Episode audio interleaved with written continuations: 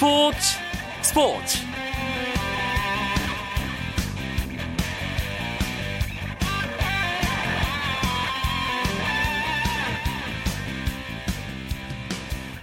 안녕하십니까. 금요일 밤 스포츠 스포츠 아나운서 이광용입니다.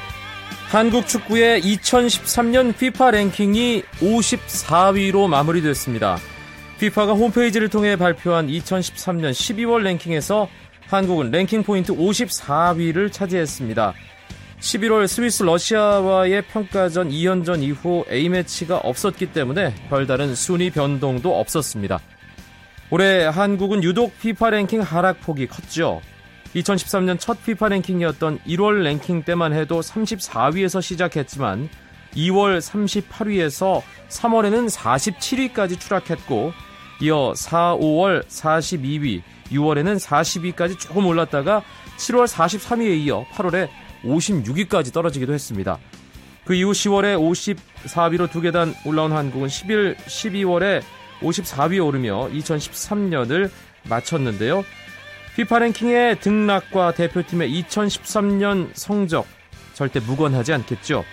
그래서 금요일 밤에 축구 이야기 축구장 가는 길에서는 스포츠 스포츠만의 이색적인 시상식을 통해 한국 축구대표팀의 2013년을 되짚어보는 시간 갖겠습니다. 잠시만 기다려주시고요. 먼저 오늘 들어온 주요 스포츠 소식부터 정리해드립니다.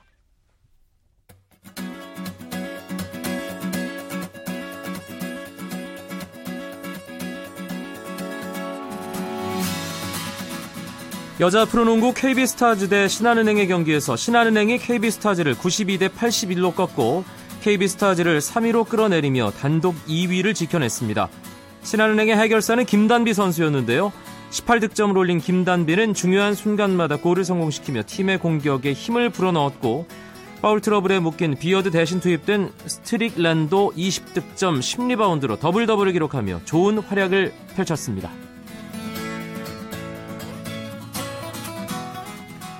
한국 스피드스케이팅의 장거리 기대주들이 제26회 6회 동계 유니버시아드에서 남녀 팀 추월 금메달을 휩쓸었습니다.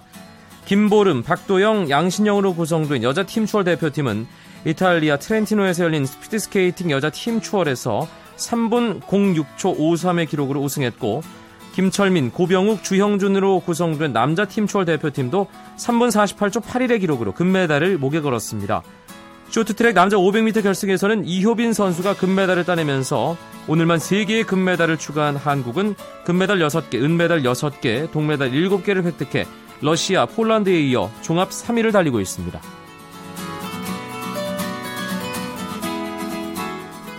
프로배구 우리카드의 최홍석과 GS칼텍스의 베띠 데라크루즈가 2라운드 최우수 선수에 뽑혔습니다.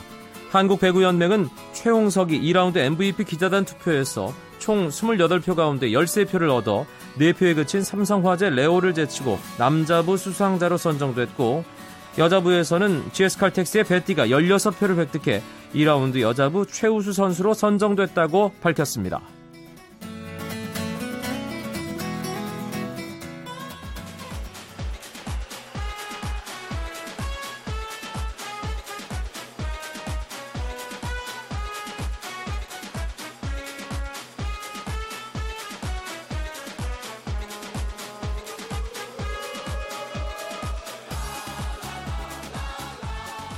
금요일마다 찾아오는 국내 축구 이야기 축구장 가는 길 시작하겠습니다. 오늘 이야기 손님 두 분 먼저 소개합니다. 축구장 가는 길에 터줏대감이죠. 스포츠 서울의 축구팀장 김현기 기자. 안녕하세요. 네, 안녕하지 못합니다라고 할까요? 네, 예. 안녕하십니까 김현기입니다. 네. 아, 오늘 새로운 얼굴 한 분 모셨습니다. 스포츠 스포츠 열혈 청취자라면 뭐 이분을 모를 수가 없겠죠. 일간 스포츠의 축구팀장 송지훈 기자. 어서 오십시오. 네, 저는 새내기이기 때문에 무조건 안녕해야 됩니다. 안녕하십니까? 뭘 새내기예요? 라디오로 인사드린 지가 몇 년째인데. 예. 축구계가 한 해 마무리를 아주 조용하게 하는 분위기입니다. 큰 행사들은 모두 마무리된 거죠, 김현기 기자? 네, 이번 달에 이제 12월에 월드컵 조추첨이 있었고 K리그 대상 시상식도 끝났고 또 어, 얼마 전에 화요일엔 제 1회 축구인 자설, 자선 골프 대회가 열려서 어, 많은 축구인들이 모처럼 인사하고 화합하는 자리가 마련됐었죠. 개인적으로는 그 자선 축구 대회, 아, 자선 이 골프 대회 이광용 아나운서가 사회를 봐서 더 빛이 나지 않았을까 이렇게 생각합니다. 예, 쓸데없는 말씀하지 마시고요. 예. 예. 각종 시상식들 다 마무리가 된 것 같은데 저희 스포츠 스포츠에서도 한 해 마무리하면서 자그마한 시상식을 준비하면 어떨까 싶어서 오늘 아, 시상식을 하도록 하겠습니다. 물론 트로피나 상금 같은 건 전혀 없습니다. 바라실지 모르겠지만 약간의 명예 정도 예, 드릴 수 있고요. 부문별 기준은 K리그 대상 시상식에 준해서 해보도록 하겠고요. 저희 세 명의 의견만을 반영해서 뽑았다는 것도 참고해 주시기 바랍니다. 그러니까 권위 같은 것과는 조금 거리가 있다 이렇게 생각하셔도 되고요. 두분 근데 표정이 오늘 계속 안 좋아요. 제가 자꾸 딴지를 걸어서 그런지 예 밝게 편하게 네, 네. 그렇게 하겠습니다. 주제를 미리 알려드렸으니까 두 분이 생각을 해보셨을 텐데 어떤 부분 수상자 선정이 가장 어렵던가요? 송지훈 기자부터. 역시나 뭐 MVP 아니겠습니까? 이게 음. 뭐 상금이나 뭐 말씀하신 대로 뭐 트로피가 있는 건 아니지만 그래도 또 MVP 받는 선수가 또 가장 좋을 것이고 또 올해 올 한해 활약을 잘 기대 돌아 돌이켜 보면 아 내가 받지 않을까라는 그런 기대를 가지고 있는 선수들도 분명히 있기 때문에 이 대표팀 경기력에 가장 크게 기여한 선수를 주는 게 맞는지 아니면 뭐 든든하게 무게중심 역할을 했던 그런 선수가 받아야 될지 고민을 했었고요. 이 뭐 우선장수 아들 또 집신장수 아들 그런 이야기가 있죠.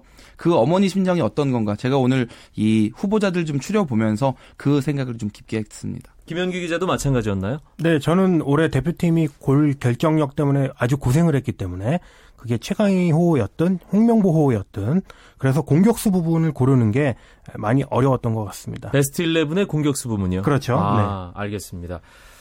그러면 2013 스포츠 스포츠 award 축구 대표팀 편 지금부터 시상식을 시작하겠습니다. 일단 올해 홍명보 감독이 대표팀 감독이 되고 새롭게 대표 발탁된 선수들이 꽤 있잖아요. 그렇기 때문에 신인상부터 선정해 보면 어떨까 싶은데 신인상 송지훈 기자는 어떤 선수를 꼽으시겠습니까? 음, 그 사실 대중적인 관심으로 본다면 아마 김승규 선수가 가장 많은 주목을 받았던 그런 한 해가 되, 지 않았나 이렇게 생각이 드는데요. 하지만 저는 그 왼쪽 측면 수비수 김진수 선수에게 신인왕 타이틀을 주고 싶습니다. 그 한국 축구 대표팀이 2011년에 아시안컵을 마치면서 이제 이영표라는 그런 든든한 나무를 떠나 보냈는데요. 그 이후에 이 자리를 대체할 만한 그런 마땅한 대체자가 나타나지 않아서 많은 어려움을 겪었습니다. 실제로 그 최강희 감독이 대표팀을 이끌던 시절에는 그 한 다섯 명 여섯 명 정도 되는 선수가 그 돌아가면서 테스트를 받았는데도 불구하고 결국 주전이 가려지지 않는 그런 상황도 있었거든요. 네. 이제 홍명보 감독이 부임을 하면서 과감하게 발탁을 했던 선수가 김진수 선수였는데 그 이 포지션을 정말 기대 이상으로 잘 커버를 해줬습니다. 월드컵 본선까지 이제 반년 정도 남았는데 이제 그동안의 성장 가능성까지 감안을 해서 저는 김진수 선수에게 신인왕을 주고 싶습니다. 어, 김진수 선수 왼쪽 풀백에 뭐 가장 앞서 있는 기대주죠.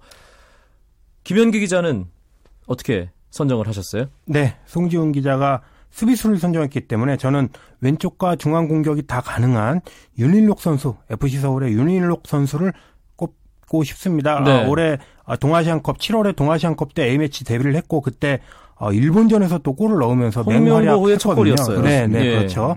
어, 최근에는 약간 주춤하고 있지만 또 내년 음, 1월에 미국 전지훈련 때 아, 불러서 테스트 받을 가능성이 높고 어, 우리나라 공격에 또 새로운 이 활기를 불어넣을 수 있는 이런 공격수가 하나 나왔다 이렇게 생각합니다. 네.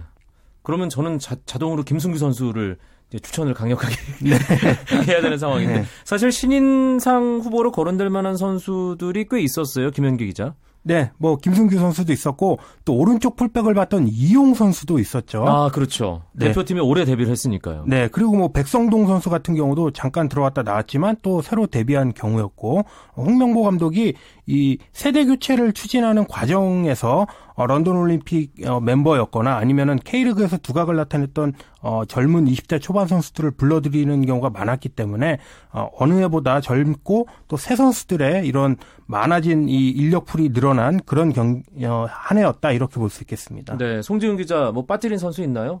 서운해할 어? 만한 선수가 있을까요? 신인왕 후보군. 제가 오늘 나름대로 떠올렸던 그 선수들이 지금 다 언급이 됐다고 볼 수 네. 있고요. 뭐 사실 이번에 지금 뭐 수상자 각각 한 명씩 선정한 그 수상자에 들지 못했지만 지금 경쟁이 다 끝난 게 아닙니다. 이 선수들이 이제 내년에 아까 저 김현기 기자도 말을 했지만 1월에 뭐 그러는 그 이제 브라질에 가, 가서 하는 그런 전지 훈련도 있고 또 막상 본선에 어떤 선수가 나가서 어떻게 뛰게 될지는 아무도 모르는 거거든요. 그렇죠. 그 선수들이 지금 여기 등- 언급이 되어 있지 않다고 하더라도 내년 이후에 다시 더 주목받는 그런 기회가 반드시 올 겁니다. 네.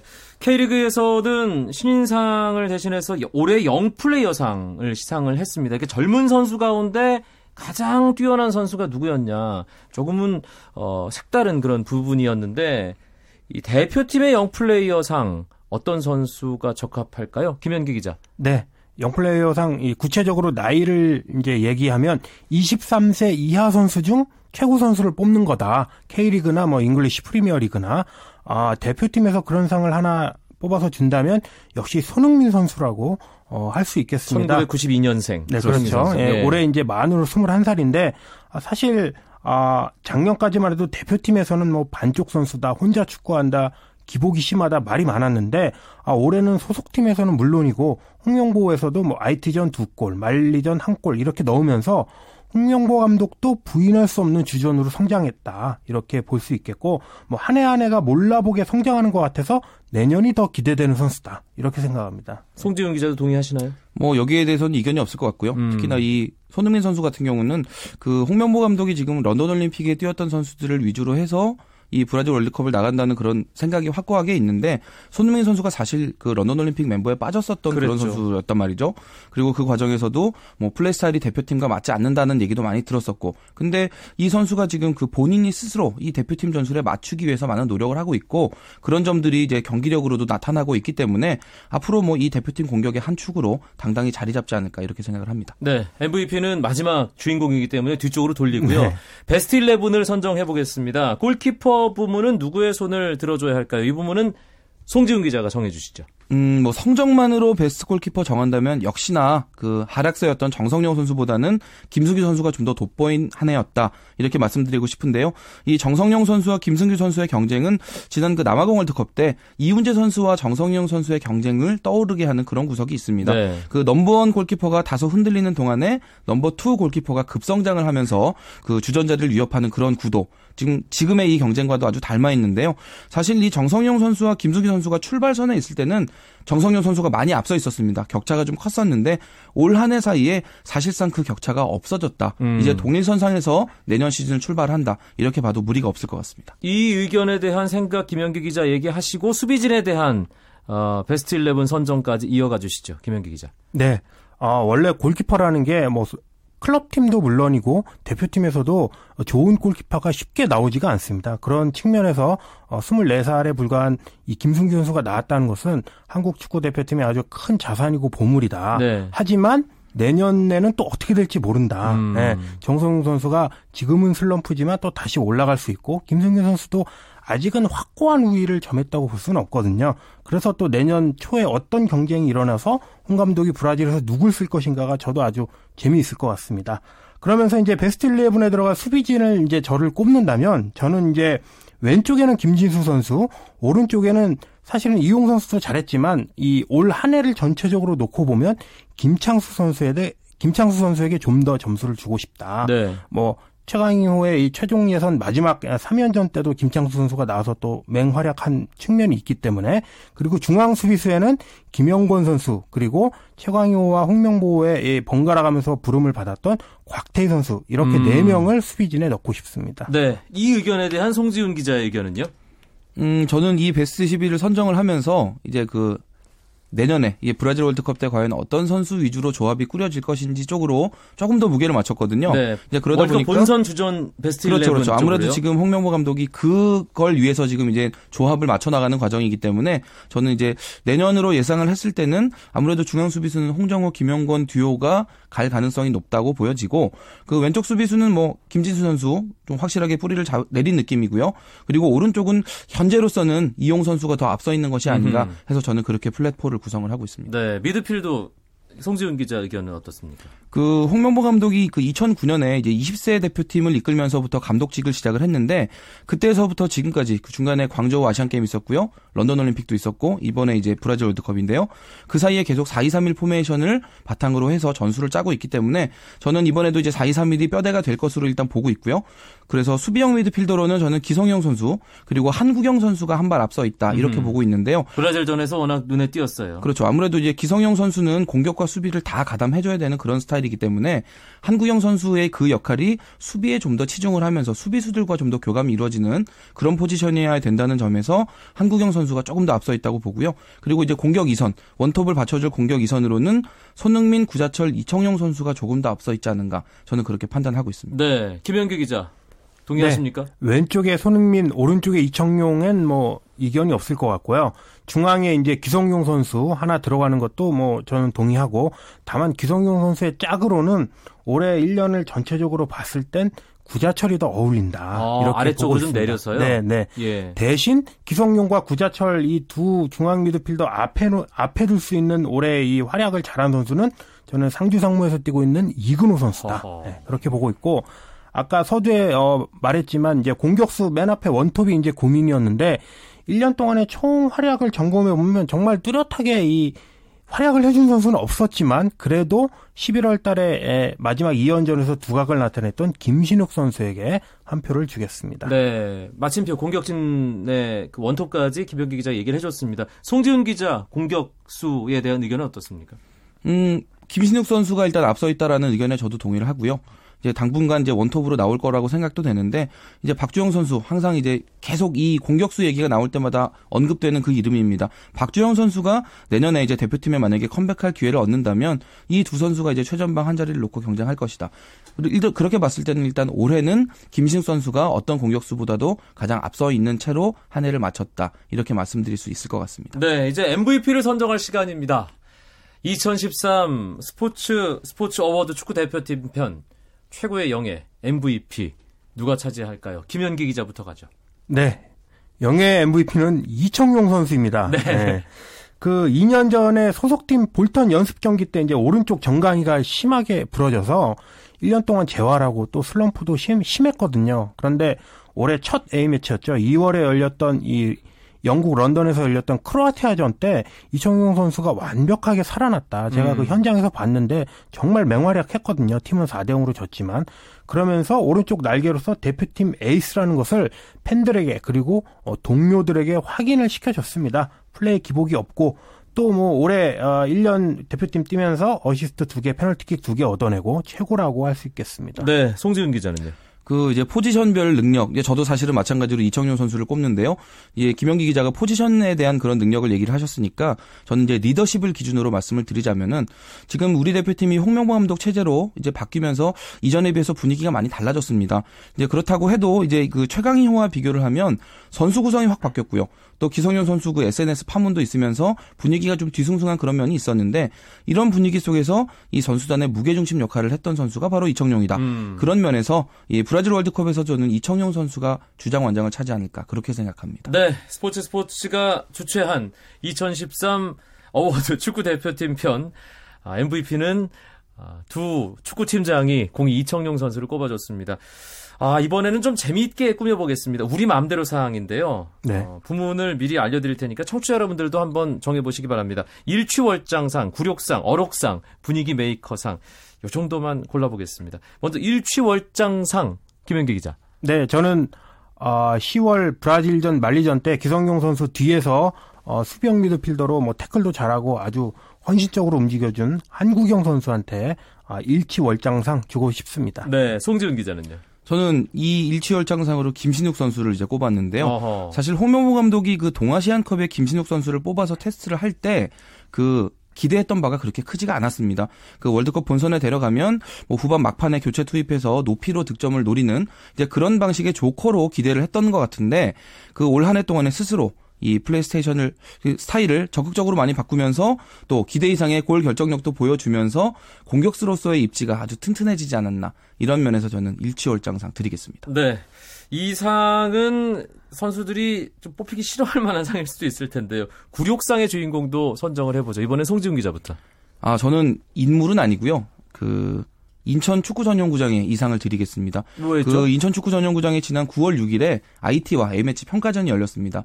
그때 그 IT가 아무래도 좀 국제 무대에서는 좀 알려지지 않은 팀이다 보니까 대한축구협회가 이 흥행에 대한 고려로 이 인천 축구 전용구장을 이제 개최지로 결정을 했고요. 이만석을 예, 꽉한 채워보겠다. 2만석 정도로 대신에 꽉 채워서 뜨거운 분위기 연출해 보자 이런 의도였는데 그 결과적으로 13,624명 그 역대 A매치 최소 관중이 들어오면서 좀, 좀 많이 화제가 됐었고요. 음. 이 한국 축구의 A매치 위기가 아니냐 이런 이야기가 나왔거든요. 어쩔 수 없이 인천축구 전용구장이 이 불명예를 안으셔야 되겠습니다. 어, 색다른데요. 김현기 기자는요. 네, 역시 정성용 골키퍼 꼽겠습니다. 아하. 지난달 러시아전 때 1대1 동점골 할 때 그 볼 흘려서 어, 실점한 것 다들 어, 축구 팬들 기억하실 거라고 생각합니다. 네, 알겠습니다. 아, 올해는 이 사실 말 때문에 흥하고 말 때문에 망한 음, 그렇죠. 아, 인물들이 많습니다. 축구계에도 마찬가지인데 그런 의미에서 어록상도 한번 정해보죠. 김현기 기자. 네, 저는 일단 뭐 기성용 선수 얘기하지 않을 수 없는데요. 특히 6월달 6월에 이 리더는 묵직해야 한다. 아, 묵직해야죠. 이게 예, 이제 SNS에 지난 올렸던, 예, 네. 6월에 트위터에 갑자기 기성용 선수가 남긴 글인데 당시 이제 뭐 최강희 감독을 두고 한 말 아니냐 뭐 이런 논란에 빠지기도 했거든요. 사실 개인적으로는 저도 이제 축구 팀장이기 때문에 어, 리더라고 볼 수 있는데 이 말을 하게 된 배경을 떠나서 말 자체는 아주 좋아하기 때문에 아, 새겨두고 있고 묵직하게 행동하고 있습니다. 네, 송지훈 기자는요. 그 저는 그 올 한해 홍명보 감독이 남긴 어록들 한번 쭉 정리해 보면 의미가 있지 않을까 이렇게 생각을 하는데요. 홍 감독이 참 말 한마디 하더라도 신중하게 또 생각 그렇죠. 많이 하는 그런 예. 타입입니다. 빌미를 절대 주지 않잖아요. 아, 그렇습니다. 그 축구협회 처음에 이제 압박 때문에 억지로 대표팀이 맞는 거 아니냐라는 얘기가 나왔을 때 나는 악의가 아니다. 정말 재치 있게 받아치면서 음. 이제 그런 논란을 넘긴 적이 있었고요. 또 그 대표팀 슬로건을 발표하면서 원팀 원 스피릿 원골 이거 홍 감독님이 직접 만든 거라고 하거든요. 어. 많은 생각을 거쳐서 탄생시킨 이제 그런 멋진 슬로건이었고요. 또 최고의 선수들을 불러들이기보다 최고의 팀을 만들기 위해 선수를 뽑겠다라고 했던 이 말에서 이 홍 감독의 선수 선발 기준이 과연 어디에 있는지 명확하게 보여줬습니다. 또 이번에 그 조추첨 마치고 돌아와서 16강 그 이제는 희망을 현실로 바꾸겠다 이런 얘기도 했었는데요. 그 과거 히딩크 감독이 2002년에 16강 진출 확률을 매일 1% 끌어올리겠다라고 음. 했던 이제 그 말 못지않게 멋있었습니다. 네, 어, 시간이 없는데요. 분위기 메이커상 간단하게 한 명씩 뽑으면서 오늘 정리해야 될 것 같네요. 김현기 기자. 네, 저는 구자철 선수 꼽겠습니다. 어, 개인적으로는 어, 소속팀 입지도 좀 불안했는데 항상 대, 대표팀 오면 밝게 동료들 이끌어주는 게 인상 깊었습니다. 송지훈 기자는요? 네, 저는 그 대표팀의 톰과 제리, 김신욱 선수와 손흥민 선수를 꼽겠습니다. 이 두 선수 정말 친하기도 하고 또 대표팀 공격진에 이제 호흡도 맞추게 되는 선수인데요. 둘이 잘 의지하면서 끈끈하게 가면 대표팀 공격에도 도움이 될 것으로 기대합니다. 기자들 입장에서도 기사거리를 많이 제공해주는 선수들이기 때문에. 그렇죠? 네. 예, 김신욱 선수와 손흥민 선수 내년 월드컵에서 정말 정말 잘해줘야 되는 두 선수입니다. 오늘 축구장 가는 길 스포츠 스포츠 2013 어워드 대표팀 편 수고해주신 두 분 일간 스포츠의 송지훈 축구팀장 스포츠 서울의 김현기 축구팀장 고맙습니다. 네, 감사합니다. 고맙습니다. 스포츠 스포츠 내일은 9시 20분입니다. 저는 월요일 밤에 다시 뵙죠. 고맙습니다. 아나운서 이광용이었습니다.